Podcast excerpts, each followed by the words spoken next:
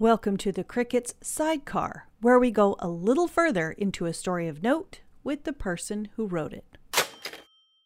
So this week, Kris McGinn, we have The Gatherer, The Beautiful World of James McLeod. What a beautiful world. It is a beautiful world. It's there's a lot going on in the hot shop at the studio of James McLeod. Um, you know, it's this. It's the first time I wrote about this in the article, but the first time I went to interview him, I arrived early, and it was just this like hive of activity with these just sort of awesome young people, most of which at the time and still I think were, were women, which was super cool. Just just cranking out beautiful glass in front of these furnaces and pulling glass and blowing glass and there was really awesome crazy music kind of punk music playing and it was just this scene yeah it's it's it's a great thing and then james arrived and you know showed me around I just couldn't believe the, the, the imagery that I saw in my mind as I read your piece. I've never been to the studio. It's on Choate Street, the Bubble Factory, and it is a glass blowing studio. I mean, James McLeod, he came to town, came to Essex um, from the West Coast, I believe, right? And um, he does this incredible, beautiful work, whether it's custom chandelier work or whether it's um, pieces that are sold or whether he does workshops. But it's really wild. How did you find, you know, a glass blowing studio in Essex? Right, right. And and you know, this is how all things I mean, I should I shouldn't reveal this, but I usually just like stumble into things. Like I think on a walk with a friend, she mentioned, have you have you heard there's a glass blowing studio in Essex? So thank you.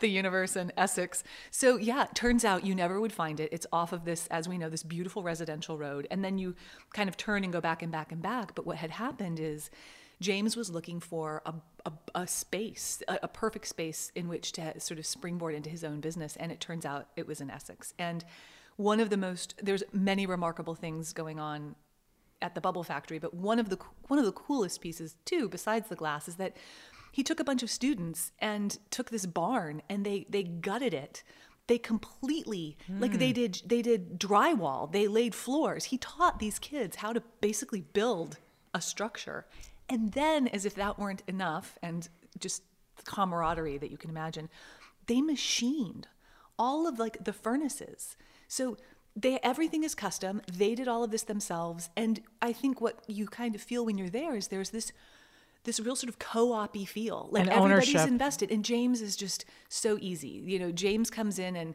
he's just one of everybody Having said that, I will tell you that on top of the the usual work that comes out of the Bubble Factory, he did show me. You mentioned this chandelier, this custom chandelier that he was working on for a house in Ipswich that was breathtaking and mm. extraordinary. I just saw the sketches, and I ended up actually seeing a picture of the final work, and it's. He's an amazing artist, but additionally, he's just a, a fantastic community member and sort of sharer of this beautiful world. I did meet him later. He is a really nice guy. Yeah, he's extremely really nice. guy. Okay, we can't uh, do anything without Boone. My favorite shot was that that amazing portrait of James snuggling next to his what is it? A bulldog? Boone. Yeah, Boone. Boone's just a Boone, and his tongue was out. It was such luck. I'm like, can you guys just hold up for a second? And Boone just crushed it with the like open mouth and the tongue. But yeah, Boone is there. Boone likes to lick spots on your jeans and just be around and yeah, he's a very cool dog and he's always there. And the other thing that's really cool is that um, you know, James' kids. He's now, I think, I think they had another baby. Like these, these kids, they're, you know, they're, they're around, and his, his wife, who's super awesome, she's coming and going, and there's, yeah, there's, mm. there's, it's his world and their world, and growing and up is. in the hot shop. Growing up in the hot shop. That's exactly right. Not I bad. will also say he's really. I, I find this very interesting about him. He's very sharing in terms of how he kind of deploys his business too. I mean, he's a businessman, obviously. He did a partnership with Mariposa, which That's is right. a national sort of giftware and dishware business. It's actually out of Manchester, but it's, you know, you could buy a Neiman Marcus, etc. Although I shouldn't say Neiman Marcus. I'm sorry. I should choose another one. but yeah, he does that. Um, I met him, and the reason I told you I, th- I think he's nice is I met him actually at Gladstone, which is a jewelry oh, store yeah. in Manchester, and he did a pop up shop within her kind of gallery slash jewelry store. And I have to say, I bought a piece fr- from him. I bought a vase that is this kind of uh, this design is very very round. It almost looks like a ball with a very very narrow neck and like a a flat top. And I remember buying it saying, I just think this is gorgeous. It was a beautiful color and it was faceted. It was really pretty. And I thought, I'm going to buy it as a piece of sculpture.